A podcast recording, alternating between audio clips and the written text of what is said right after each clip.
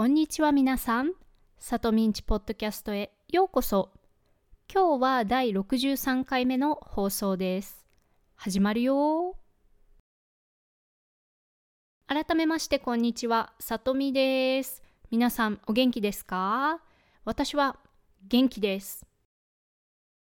と言っても、ウクライナとロシアのことがあって、毎日ニュースを見て悲しくなって落ち込んでいますが、アメリカに住んでいる以上募金したりする以外に何もできませんので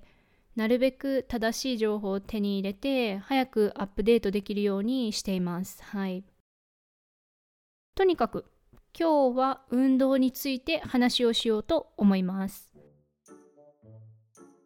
皆さんは普段どのくらい体を動かしていますか？ウォーキングが日課の人よくジムに行く人家でストレッチをする人。中には毎日会社まで歩いているから運動は必要ないわって人もいると思いますが私は普段家でレッスンをしているので全く運動していなくて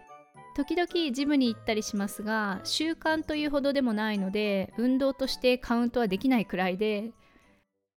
で最近実は他のエピソードでスイッチを買ったと言いましたがスイッチのソフトにリングフィットアドベンチャーっていうのがあってそれを始めたんですよ。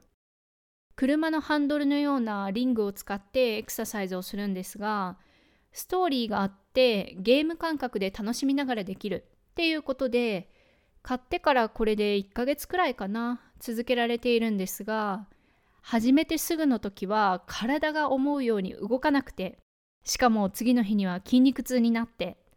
アラサーだもんなーって身に染みて感じました。あとはアメリカに住み始めてから実感しているんですが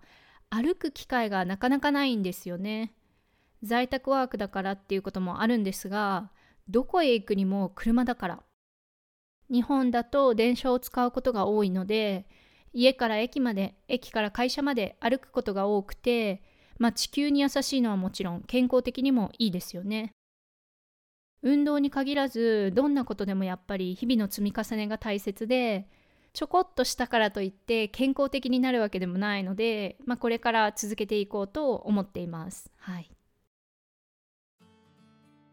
ちなみに身にしみるというのは心の底から本当に実感することです。親になることは大変だと身にしみて分かったとか落ち込んでいる時は友達の優しい言葉が身にしみるとか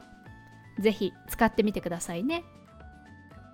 ということで今日はもうアラサーだって身にしみるのお話でした。